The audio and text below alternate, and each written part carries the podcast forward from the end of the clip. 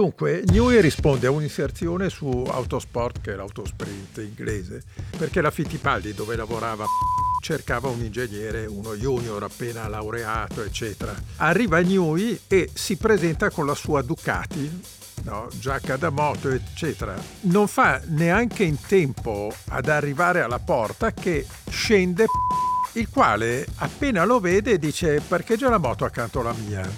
Aveva una Guzzi V7 e dice ma come va la tua Ducati? E, e incominciano a parlare di moto ininterrottamente fino a quando gli dice senti mi presti la moto stasera, facciamo cambio, io stasera vado a casa con la tua moto e tu con la mia. E lui imbarazzato dice sì sì va bene, eh, senta ma eh, colloquio di lavoro? No no sei già assunto. Sì, però la racconta anche nel libro. Allora, siamo, tu sei a posto con il microfonificio? Va bene, Pino, mi dici qualcosa? Russell, Magnussen, Leclerc, Hamilton, Alonso Sainz. Coraggio. Va? va bene. Siamo a posto?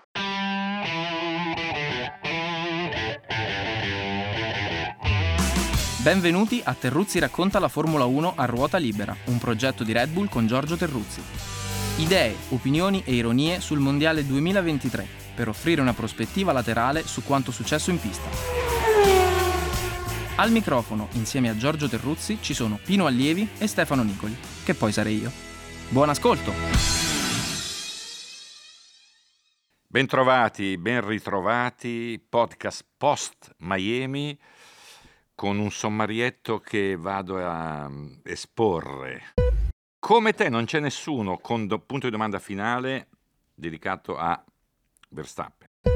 Il giorno della marmotta, dedicato a Bill Murray, Carlos Sainz e Charles Leclerc. Prego batti lei, eh, dedicato a Fantozzi. Poi abbiamo le nostre rubrichette Scommetto un boero, per l'Arbor e il primo pensiero pensando a Imola, che è la gara che verrà ovviamente allievi Giuseppe e Nicoli Stefano qui in eh, schieramento di partenza. Buongiorno. Buongiorno. Eh, buongiorno. buongiorno. Come te non c'è nessuno, punto di domanda perché mi domando appunto se è un caso Verstappen eh, nonostante o grazie anche alla macchina che ha, che è una macchina veramente perfetta, mi pare, o se la domanda è un po' questa, un po' anche per movimentare un po' un panorama che un, rischia di restare questo da qui a fine anno, se voi pensate che altri quanti forse farebbero un mondiale simile al suo con questa macchina. Io un po' per rispetto po' in assenza di controprova dico mm, non so, non è detto, nel senso che è vero che quando uno parte nono fa una rimonta di questa portata andando a prendere il compagno di squadra che partiva in pole e per poi lasciarlo lì, eh, insomma diventa difficile eh, discutere, però eh, credo che lo standard di rendimento di sto ragazzo al di là della macchina sia veramente di alta qualità, con una sorta di ferocia che non stinge nonostante le classifiche, fin troppo perché è sempre un po' ingrugnito, però insomma mi sembra un pilota di quelli lì che fa storia. Insomma, in qualche modo. Non so cosa ne pensate voi. Perché che cose originali che No, infatti, eh, se, se, allora, come mi diceva mio nonno, chi mangia fa le briciole, poi dopo arrivare sull'altro è sempre facile, no? Allora la prossima volta parti tu, così almeno, eh, porca ma allora, dai, allora, ma no, lui vive un momento d'oro, il momento migliore della sua carriera, può permettersi di fare quello che vuole, ha la macchina migliore, eccetera, eccetera, ha la condizione, ha la squadra, ha anche il compagno di squadra giusto per Questo stargli davanti. È originalissimo. ah, perché non risponde alla domanda? Io voglio, io allora, cioè, diretta, Perez non è uno altro. insidioso no, come Leclerc lo era sulla, questa Red Bull farebbe un mondiale come Verstappen, sostanzialmente. Chi secondo te? Ma cioè sul piano della velocità vedo Leclerc, vedo uh, Russell, vedo Hamilton. Io vedo anche Alonso. Vedo Alonso, sì, sul piano della velocità. Poi sul piano del rendimento, che è un'altra cosa, beh, eh, questo qua è giovane, non è usurato, non ha avuto grossi incidenti, eh, conosce la squadra meglio di chiunque altro, è lì da una vita. No, quanti anni sono? Sette? E lui è esordito lì ed era il 2016, se non sbaglio, Sì. quando è stato trasferito dalla, dalla Eh, Toro eh, Rosso. quindi, quindi- eh, cioè, eh, poi sul piano del rendimento è chiaro che lui è avvantaggiato rispetto a possibili competitor alla pari e poi ha sta macchina qua che lui la sa usare, la sa interpretare e Perez ci riesce una volta sì e due volte no. Oh là là! Oh. Perché eh, queste qui sono perle. Giusto, eh. sono Ah, Aspetta, perle. però volevo sentire Ah, ah, son il perle. parere No. dell'ingegnere. No, vabbè, sono d'accordo anche con, nomi, anche con i nomi che ha, fatto, che ha fatto Pino. Non ricordo se ha inserito anche Russell, perché secondo me Sì, sul l'ho fronte, messo. esatto, allora anche Russell per me d'accordissimo. E tra l'altro a me ha stupito come non si sia disunito nonostante la nona posizione sia arrivata un po' per un suo errore perché nel primo giro avrebbe dovuto fare il tempo come sono riusciti a fare altri. Però poi è stato sfortunato e non ha avuto la seconda chance. Non ha avuto un minimo accenno di nervosismo, è stato lontano dai guai non in si partenza. lamentato, non- niente. No, un po' di nervosismo perché voleva, voleva una safety car a sì, tutti sì, i costi. Sì, sì, però era proprio per andarsene via in carrozza. Sapeva anche lui che con quella strategia lì, con quel ritmo, non avrebbe avuto problemi a tenersi dietro Perez.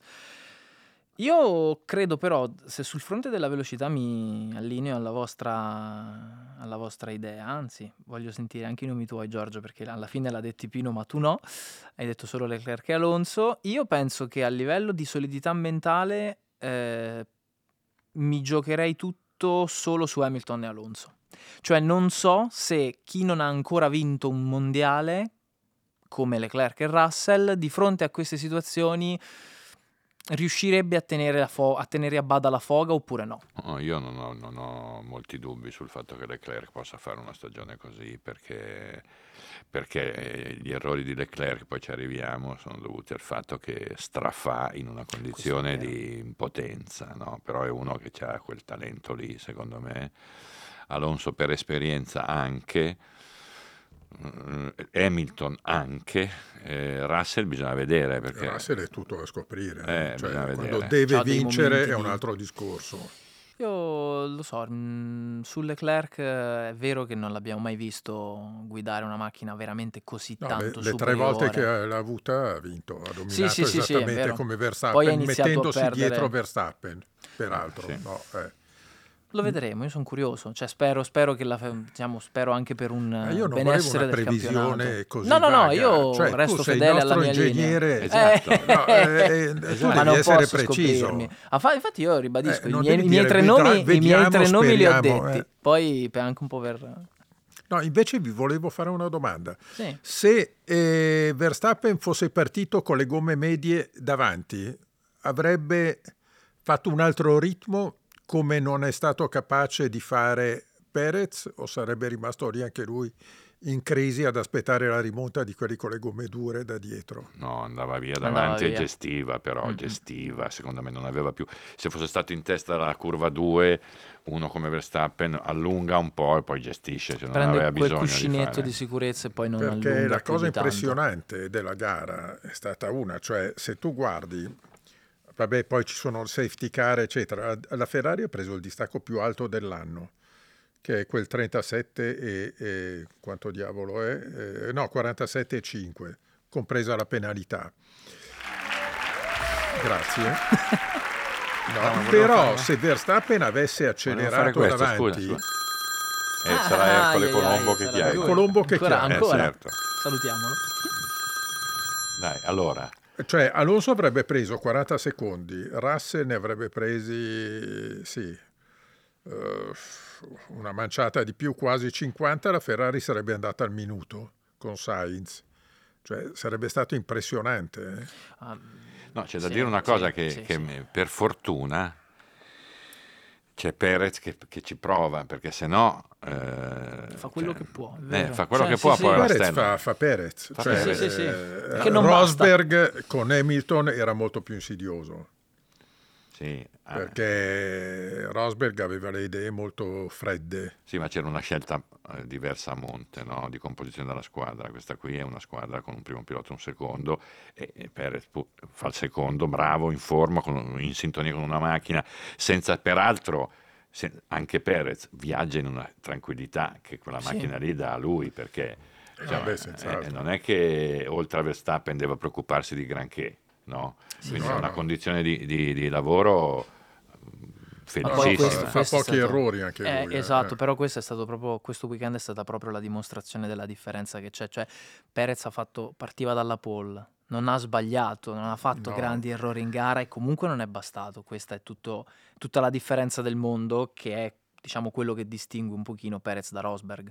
Come avete detto pure voi, Rosberg era molto più insidioso in certe situazioni con Hamilton, tanto che alla fine ci è riuscito. Rosberg era velenoso Sì, cioè, mm, No. c'erano anche Era delle una- Ma poi, ragioni c'era- poi c'era- c'erano due personalità in conflitto, Sì. eh, con due radici culturali e, e familiari Infatti anche un diversissime. cioè, rapporto che affondava le Ah, radici da fuori l'arbasino non lo tiro fuori io, è una roba che... Però è conclamato.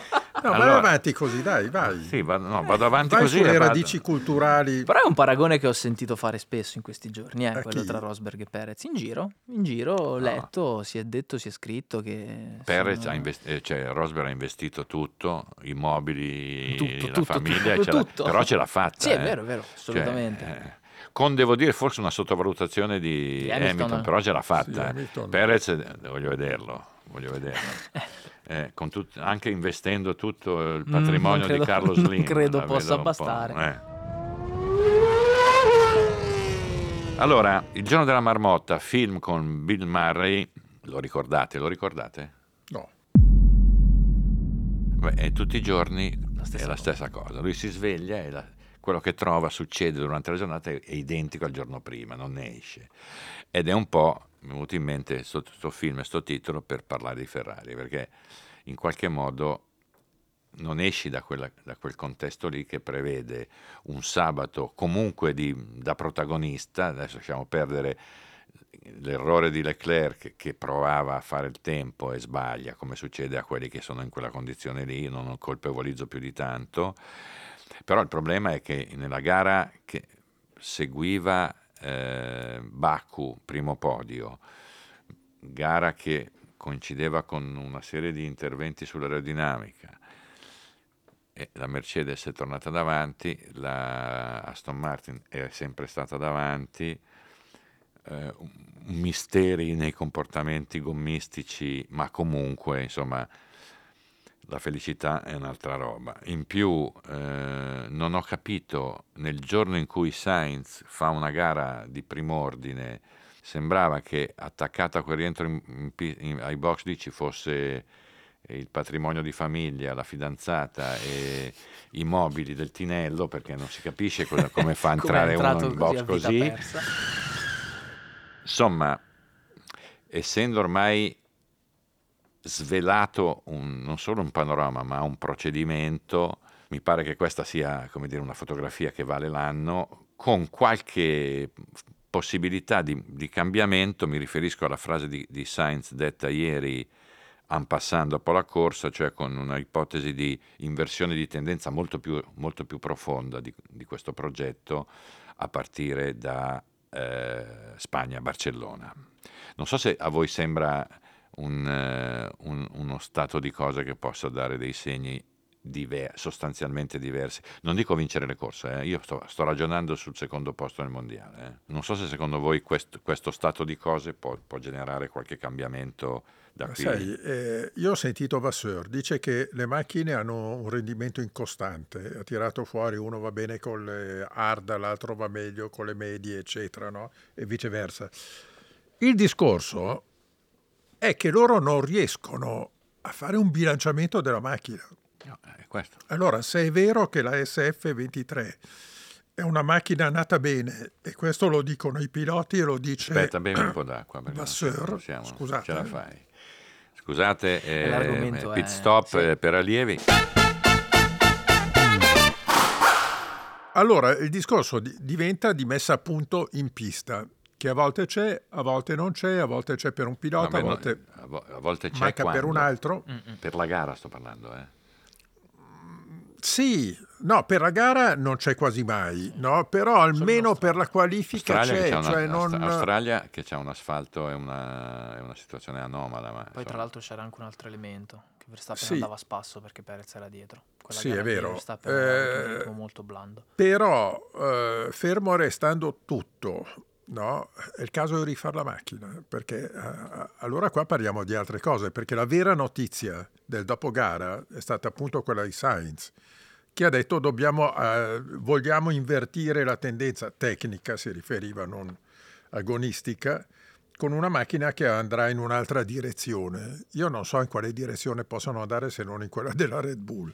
Se prendessero la direzione della Bene, ma non- non Mercedes sarei un po' No, preoccupato. no, ma il problema è d'altra direzione, non è che poi mettere su dei pezzi. Ma il discorso è che alla Ferrari mancano gli uomini, mica, cioè, le idee ci sono, gli uomini per metterle in atto e farle funzionare mancano, perché oramai è chiaro che la Ferrari è carente nella messa a punto in pista nel remote garage che deve dare le informazioni per tentare di rimediare agli assetti. Quindi eh, io dico che Vasseur eh, sì, deve arrabattarsi come può e soprattutto deve sperare di azzeccare gli acquisti che ha in corso. Ecco, quest'anno oramai mi sembra definitivamente compromesso, o no? Sì, Eh, vabbè, magari quest'anno- vinceranno una gara per sbaglio. No, cioè. esatto, cioè, non credo che si possa parlare di vittoria se non eh, vittoria di tappa così Sì, per, per una serie di circostanze. sbaglio, ma do- dove vai con una Red Bull così che senza è tirare da questi forte. distacchi? È No, poi sono il due macchine. sono poi due no, un momento, macchine. ragazzi, qui Alonso non lo prendono quasi No, è mai. vero, è quello il discorso. Cioè- Cioè, ci sono le prime due che fanno un altro sport e poi il primo degli altri è, è Alonso Prima degli altri e poi c'è un altro forte. divario enorme. che va no? più forte. Eh, Sulla inversione di tendenza diciamo che ce ne renderemo conto quando, quando sarà... Ma sarà un altro attuata. caos, perché Sarà- se fai ehm, una macchina diversa, torna la messa a punto, torna al discorso delle gomme, il pilota che si adatta e quello che non si adatta. No, la situazione non è Cioè, semplice per eh, niente. boh. E io una cosa che avevo notato, che diciamo era passata un pochino in sordina eh, dopo le buone prestazioni di Baku, dove in Azerbaijan si diceva che la Ferrari a fine gara era andata, era andata più forte, era andata forte quasi quanto Red Bull e Aston Martin. Quando la Ferrari su una tipologia di circuito come Miami, che ha le stesse caratteristiche secondo quello che ha detto Pirelli della- dell'Arabia Saudita, quando la Ferrari monta la, eh, la mescola più dura dell'otto, eh, il distacco è... No, è vero, eh, io lo vedo dalla... cioè lo vedo, lo vedo. I miei dati... I dati e i grafici non mentono, signori, e purtroppo quando... Esatto, e purtroppo... Ripeti, Il ripeti. nostro Adrian Sui Nichols. grafici che non mentono? Perfetto. No, però davvero c'è un. diciamo che non è una questione legata al, al serbatoio che si svuota, come si era ipotizzato dopo Baku. I problemi Ma sono. ci starà anche quello. te, Sì, è probabile, però, però- cioè, può darsi, però secondo me i problemi sono. Sì, ma ragazzi, è tutto chiacchiere distintivo. Sì, c'è, eh, son tan- son tan- ragazzi, c'è, cioè. tan- c'è tanto che non funziona purtroppo quest'anno. No, ma eh, il problema è che questa, questa problematica dura da anni, anni. no? Quest'anno. Sì, ma Perché- quest'anno più che mai, dai, tu hai un direttore delle operazioni in pista che ha già annunciato che se ne va. La macchina non funziona Capo aerodinamicamente, il capo aerodinamica è andato via. È andato prima. Sì, No, però- il concetto di macchina l'ha fatto uno, Binotto, che non so, sarà in vacanza alle Baleari o da qualche parte. che comunque non ha presieduto alla No, fase non è in finale del vacanza, ma- progetto, Eh, comunque non l'ha, visto, boh. non l'ha visto arrivare a compimento. E la è- è gestisce difficile. Coso È eh. Vasseur che non sapeva neanche dove era l'Italia fino a poco tempo fa. E- Ah, beh. Ah, ma questa è grossa, eh. Ah, è un Questa è siluro. grossa. Io mi Questa- sbilancio. Ah, porca, No, ma allora che siluro. Io sono solidale a Vasseur nel senso che capisco le difficoltà che si trova ad affrontare. Squadra nuova che non conosce perché ha dovuto è intervenuto in corsa. No, con i piloti ha un rapporto così così. No, Eh, beh, Leclerc non ha un rapporto così così. Sì, ma nel senso che gestire i piloti per il sesto o settimo posto infatti, è diverso è più- che gestirlo per il primo o secondo. è più- sì, Eh, sì, è eh, Leclerc che c'ha un e rapporto un peraltro con, eh, vi dirò una cosa, resto, ve ne siete accorti o no che Vasseur ha detto che la squadra del futuro della Ferrari è imperniata su Leclerc, come dire, ha nominato la prima guida. Sì, sì. Eh, questo, quindi questo già era- creando, secondo questo era me, un elemento implicito. poteva risparmiarselo. Però era un elemento implicito nella sua investitura de- de- dello scorso inverno.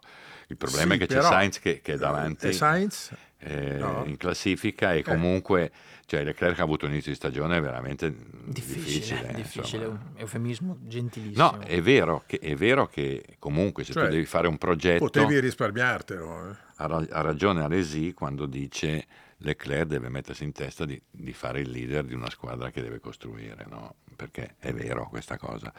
Cioè, Che deve mm, costruire chi? Leclerc in una- in una- con un atteggiamento più, più fasato su, su una pro- progettualità futura e non forzare per fare il tempo in prova. Ma dai, eh, lo dice Alesi che faceva le stesse cose. Alesi, No, ma Alesi non è che era- cita se stesso come esempio. Era dice- una coppia ante litteram di, di No, ma Leclerc, infatti- uno che ci provava, ma questi qua sono pagati per provarci. È come nelle moto, no? Eh, Marquez è caduto un sacco di volte, ma chi altro ha vinto con la Honda? Nessuno. Nessuno. eh. Quindi quelli che vanno forte o hanno incidenti o cadono. E su questa... eh, Giusto, Questa è una È massima una sentenza, che vi prego è una di prendere nota. impressa Prendiamo nota. fuoco. Prego batti lei Filini è una famosissima battuta di Fantozzi Villaggio, perché il tema che vi butto lì è questo. Io non capisco perché questi qui sono un po' delle mammole, cioè tutti, sono tutti molto educati, tutti amici, va bene, molto gentili, dei lord.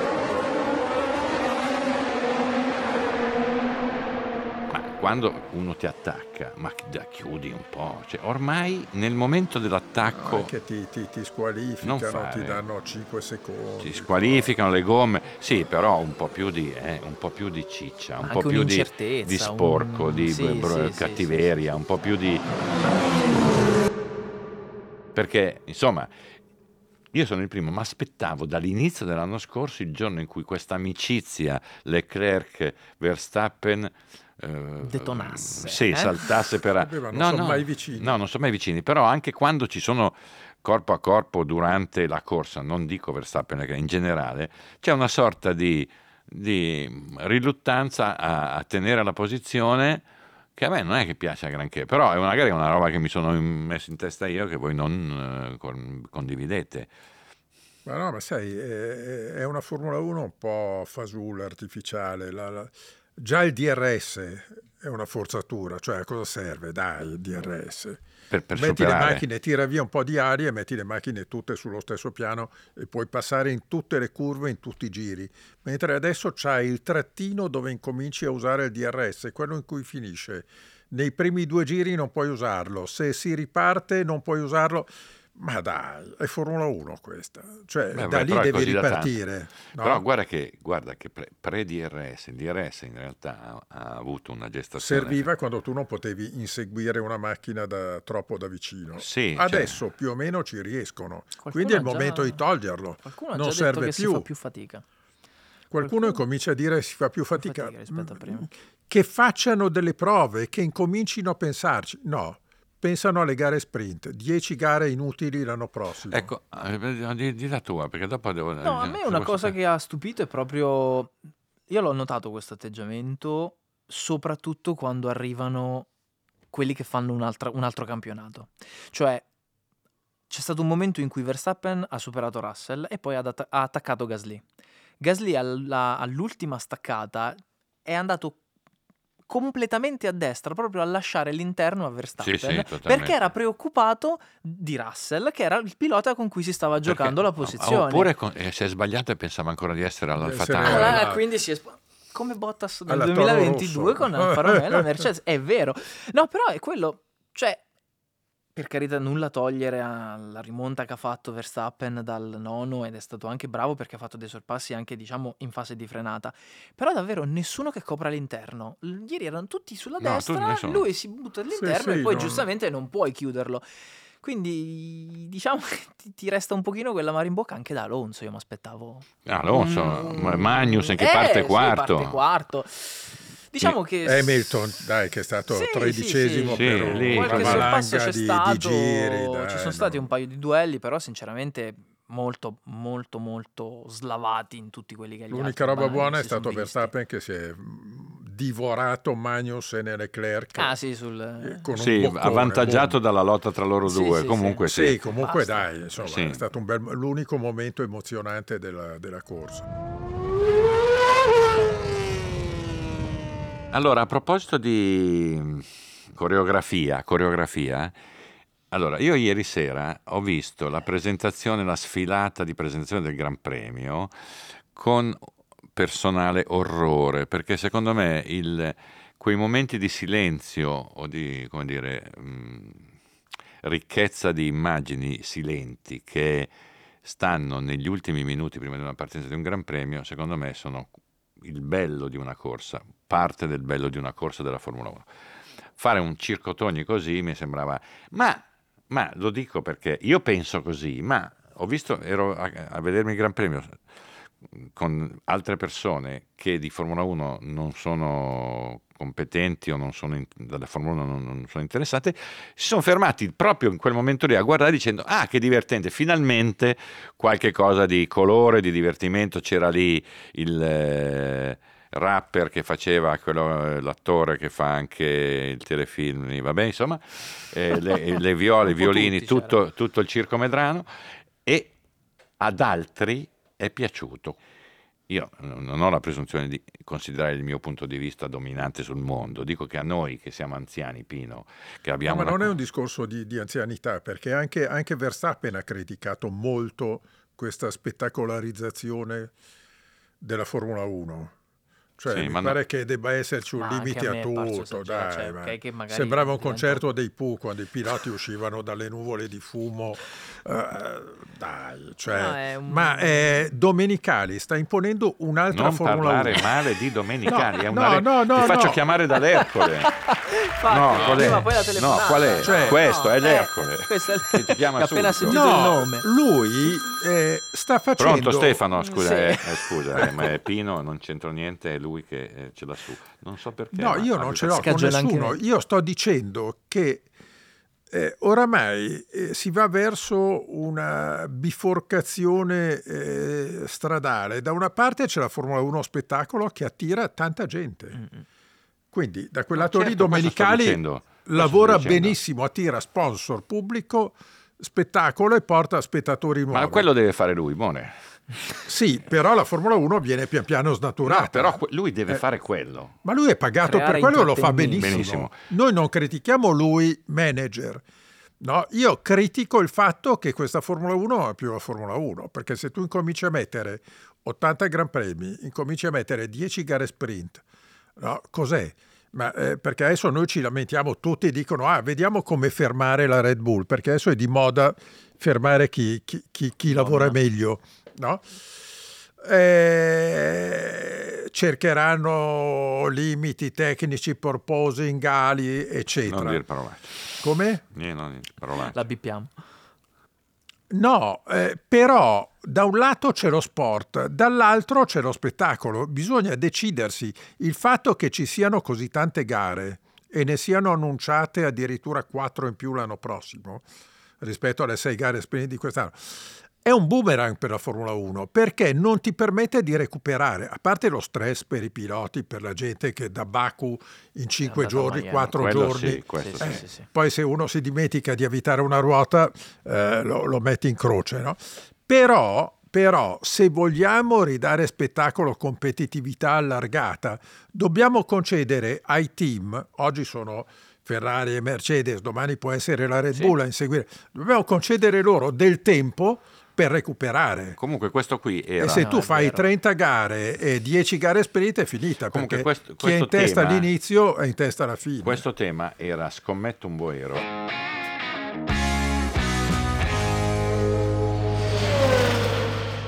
La mia scommessa è che... Ma io fa- ti anticipo, vedi, Aspetta. ti leggo nel... Se no, la, la mia scommessa è che se facessimo un sondaggio su sta presentazione, su ste- non è detto, io ho qualche dubbio che prevalga una linea come questa qui che io condivido, Pino. Ci sono delle istanze più giovani, eh, diverse che... Esatto, e per questo ti dico, ci saranno due Formula 1 nel futuro. Vabbè, adesso non esageriamo. No? Ci stava No, bene. non, non un- è così. Allora, è, qua- è il quinto podcast che facciamo, no? eh, quest'anno mi pare sia il sesto Allora, le, le regole del gioco sono queste. Io dico scommetto un vuelo su cosa e dico la mia. Voi dovete scommettere il vostro. Non è che dovete dibattere qualunque. Uno dice scommetto un vuelo su sta roba, dici bene, grazie. Io invece scommetto Vabbè, su. io Tu scommetti un... devi prepararti, devi fare i compiti, Pino. Non possiamo andare avanti così. Io scommetto un boero su Stroll sul podio in due Gran Premi. Vabbè, No, allora. beh. Vabbè, Allora- vedremo. Vabbè, vedremo. Dai. Vabbè, poi. Vabbè, eh, Sco- tu su cosa scommetti? Cosa scommetti? io scommetto su eh, Fernando. Cosa? Scommetto il bu- per me vince entro le prossime 5. Volevo, volevo ricordare ai nostri Cinque- ascoltatori. eh, cinque campionati. Cinque gare, cinque- cinque Scusa, gare. Volevo ricordare Assolutamente. ai nostri ascoltatori e a Pina in particolare che la settimana scorsa Certo. lui ha scommesso un boero su Perez. Assolutamente. Ha fatto la pole, poi che, ha fa- l'altro fa il che, fenomeno, eh, è colpa cioè, mia. È la decadenza di un- una nazione ci è attaccata a Perez. Poi, tra l'altro, faccio, faccio una riflessione. Ho scommesso e faccio anche un, diciamo, un'ammissione di colpa. Ho scommesso il Boero qui su Perez e poi al Formula 1 Fantasy ho giocato il moltiplicatore su Verstappen. No, quindi cosa diciamo sta che dicendo? Questo i giovani Che- che, apprezzano la parla? presentazione Il moltiplicatore, avranno capito. Ma, eh, avranno ma chi è? capito. La settimana prossima sciogliamo il complesso. Settima- No. La settimana prossima, dal Mi prossimo podcast, volevo annunciarvi che Nicoli non ci sarà più. Non ci sarà più Peccato. nostro, eh, eh, lo Adrian diciamo giovani capiranno, capiranno.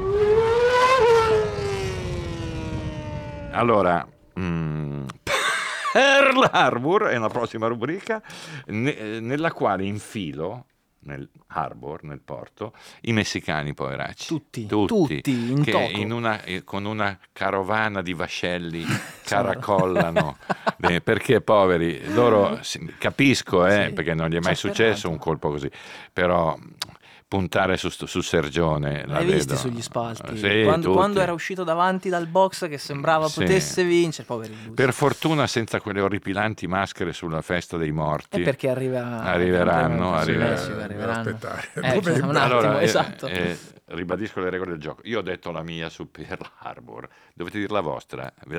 Cercate di... Eh? Io ci sono. Beh, ma- Prego. Dai, vai, Vado Nicol. io McLaren. Purtroppo McLaren. Cioè? Tutta la squadra. Ah, perché tutta la squadra, insomma, quello che si è visto a Miami un po' difficile da digerire per una squadra di quel tipo. Mi dispiace un sacco anche per- perché adesso c'è Andrea Stella a guidarla, però è una Ah, situazione anche, veramente drammatica. Anche De Vries va dentro il Pearl. eh. Mm, sto aspettando che faccia più danni. Secondo me può regalare altre gioie. Anche Stroll che, che dica. Sì, sì, ma dica, dica allievi. Ma no, io invece dico il Pearl Harbor di Miami è stato Magnussen. Mi aspettavo di più come decisione di guida, cioè uno che sgomita, stavolta Eh, non l'ha l'abbiamo fatto. detto. eh. No, ehm, è arrivato decimo senza infamia né lode, senza neanche sbattersi più di tanto. Beh, con Leclerc Eh, si è sbattuto. con- eh, un po'. Sì, sì, perché sapeva che c'era la TV puntata sui primi. Eh, Sì.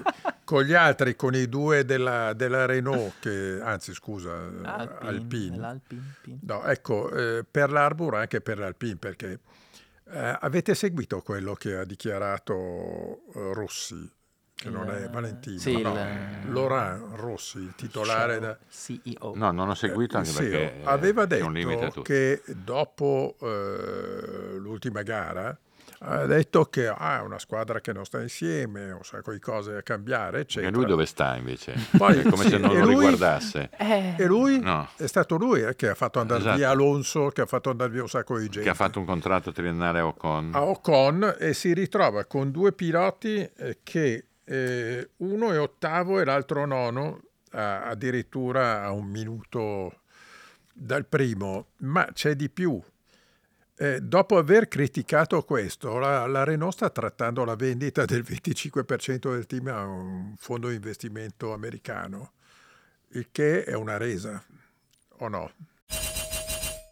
Mm, sì, Eh. nel senso che l'Alpine secondo me negli ultimi anni è l'eterna incompiuta, cioè all'inizio di ogni anno ci si, ci si dice eh no, quest'anno l'Alpine, quest'anno l'Alpine e poi Con un caos gestionale permanente. pazzesco e, permanente. e poi tutti gli anni è sempre lì, addirittura in alcune situazioni anche più indietro rispetto all'anno precedente, cioè Sì, ormai ma poi sono, nessuno che sono vuole i anni... suoi motori, no? Sì, nonostante no, ma loro dicano sono che sono a livello di, che di Honda e Ferrari.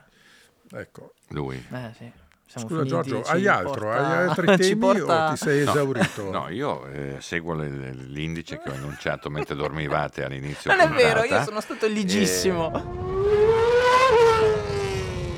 Il primo pensiero, allora qui adesso riavvio, riavvio Pino, perché mh, mentre venivo qui pensavo a Imola e più che a, eh, per esempio, alcune immagini care, mi ricordo il Tambè che è scomparso da, da poco, che vinse eh, dopo un errore clamoroso nel finale di Patrese, insomma mi ricordo il debutto di Johansson, ehm, insomma mi ricordo... Fai qualche eh, botto, il eh, fuoco no, a di- parte Senna che l'abbiamo, No, ne abbiamo no, no, parlato no, il voto di, di- no, quelli incruenti, Piquet eh, che non ha Piquet, corso. Berger, Salvato, Berger, Sal- lo stesso Alboreto, Patrese, Alboreto, Alboreto, con la- in- Patrese, coi tutti al test, tamburello, coi no? test con la Arrow. No, ma invece mi viene in mente sempre il nostre- le nostre serate, perché lì noi stavamo in quelle colline lì attorno al circuito tra Riolo e, e mm, Brisighella, quei posti lì. Mi ricordo le nostre serate eh, in cui eh, celebravamo il premio Ezio Pirazzini da vivo, no? E mi ricordo um, grandissimi divertimenti. Mi ricordo l'anno in cui venne, l'anno di Senna, il giovedì del 94, che venne Roberto da Crema, quello che fa le aste Sì. alla televisione che Ah, urla, sì, sì, sì. a fare il banditore di una in una serata. Insomma, mi ricordo mh, una goliardia mh, perduta e memorabile, cara, anche tra noi giornalisti. Mi ricordo eh, Franco, il nostro amico, quelle, quelle cene lì sui- sulle colline La con quell'inizio. le cose, Jody Schechter che partecipò a un premio Pirazzini. Pirazzini, cioè mi, ric- mi- mi- lego Imola all'inizio dell'estate perché quelle colline lì che prendi andando su dalla Rivazza per andare a Riolo nel- in questa stagione con le giornate di sole sono un'anticipazione, Sì, una un dolcissima paradiso, anticipazione dell'estate e quindi oltre alle tagliatelle mi ricordo una notte no beh le tagliatelle E infatti eh, voglio- volevo che ne è un parlassi, capitolo a parte Eh, della appunto, vita cioè, eh. No, ma mi ricordo in- una così. serata da Naldi, che era il ristorante immediatamente fuori dalla Rivazza, Pino, ti ricordi? Con Harvey Postlet White, Mm. che raccontava, buonanima anche lui, no? però eh, era un, un- un simpatico inglese, ingegnere della Ferrari, progettista della Wolf, della Ferrari, insomma, che raccontava del suo debutto a Maranello, quando venne eh, ingaggiato da Enzo Ferrari, e che un sabato eh, ricevette la telefonata sabato mattina da Ferrari, lui era in ufficio, dicendo eh, vediamoci al ristorante a pranzo in un posto lì dei suoi, lì zona Casinalboli, non so dove andassero, e, e che poi prese tutti gli appunti che aveva, per un, convinto che lo avrebbe interrogato su una macchina, e invece tutto il pranzo a parlare di donne, Ferrari, perché Ferrari sul tema era ferrato. Sì, Quindi, ma, eh, hai un personaggio straordinario, è Sì. stato eh, quello che ha portato la chimica applicata ai telai per eh, saldare i telai in fibra della Ferrari, un, un matto totale che amava le moto e fu quello che portò Adrian Newey in Formula 1. Sì. No, eh, ed è una storia che mi raccontò Newey, che poi ho visto che l'ha messa anche nel libro. ma, eh, dunque, Newey risponde a un'inserzione su Autosport, che è l'autosprint inglese, perché la Fittipaldi, dove lavorava Postlet White, cercava un ingegnere, uno junior appena laureato, eccetera. Arriva Newey e si presenta con la sua Ducati, no, giacca da moto, eccetera. Non fa neanche in tempo ad arrivare alla porta che scende Postlewaite, il quale eh, appena lo vede dice parcheggia la moto accanto alla mia. Postlewaite aveva una Guzzi V7 e dice ma come va la tua Ducati? Ma come va il Desmo? Eh, senti ma mm, nelle curve lente come va? E, e incominciano a parlare di moto ininterrottamente fino a quando Postlewaite gli dice senti mi presti la moto stasera, facciamo cambio, io stasera vado a casa con la tua moto e tu con la mia. E Newey, imbarazzato, eh, dice, sì. sì, sì, va bene, eh, senta, ma eh, il colloquio di lavoro? No, no, sei già assunto. Sì. la racconta anche nel libro. No, poi, Postlewaite fece, secondo me, la più bella Formula 1 della storia come linea, che era Mhm. la Wolf. Mm. Sì, bellissima. Una macchina Anche come colorazione è stata tutto, tutto perfetta.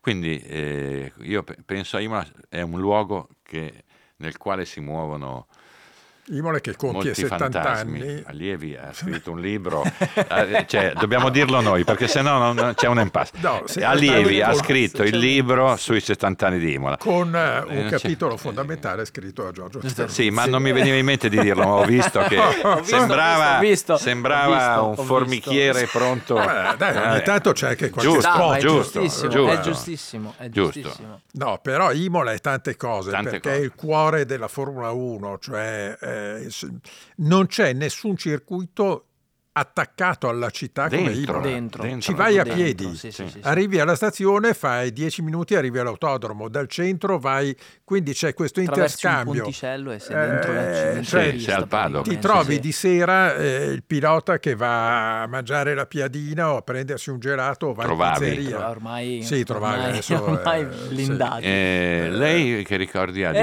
Imola? io ricordi pochi, nel senso che per una sensazione più che i ricordi, perché chiaramente la prima volta che ci sono andato io è stato dopo quello che è successo nel 94 e per, altri- per altre gare che non erano la Formula 1. Mm, io però ho sempre trovato un'area strana, cioè di circuiti per altri campionati ne ho girati diversi alcuni dei quali anche con all'interno, diciamo che ospitano nel corso dell'anno la Formula 1, ma l'atmosfera che c'è a Imola, anche quando non c'è la Formula 1, non l'ho trovata da nessun'altra parte. Non so se sia proprio per una forma di eh, rispetto, è come se ci fosse un'aura di sacralità intorno a quel posto e io la sento ogni volta che vado e quindi più che un ricordo, perché purtroppo io non ho fatto in tempo a vivere l'epoca in cui i piloti giravano per, per- per mangiare la piadina. Mm, Imola però mi ha sempre trasmesso una sensazione che non, ha, non ha mai, che non ho mai ritrovato da nessun'altra parte. Perché E- se me l'avessi detto prima, vedi? sarebbe Ah, state dalla 30 conclusione. righe di prefazione del libro. che mi sono Cavolo. mancate. Eh, vedi? Imola Perché per me, Imola di per me. Imola per me, sì. per Adrian Newey. Certo. Utilizziamo lo pseudonimo giusto, no? Eh. No, però è molto particolare. Allora, mm, avete altro da aggiungere? No, Eh, vedo, è vedo la pieno. faccia di Pino. Lui ormai, avendo Ah, ha detto, detto, del a libro, posto, a posto ma chi così? se ne frega? Sì, no, Cioè, io dai. posso andare via. Certo. ormai, sono venuto Sta qua già per mettendo quello. a posto i fogli. Allora, mh, grazie dell'ascolto, grazie della pazienza come sempre. Noi ci risentiamo, ci ritroveremo appunto dopo Imola fra due settimane praticamente. Grazie e buona vita, buon inizio di estate con o senza Imola. Grazie. Grazie, alla prossima. Un abbraccio.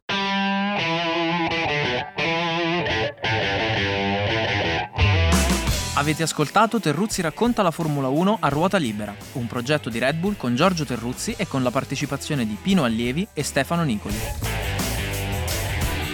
Per non perdervi nessuna puntata, iscrivetevi sulla vostra app di ascolto preferita o cliccate Segui se usate Spotify. Alla prossima!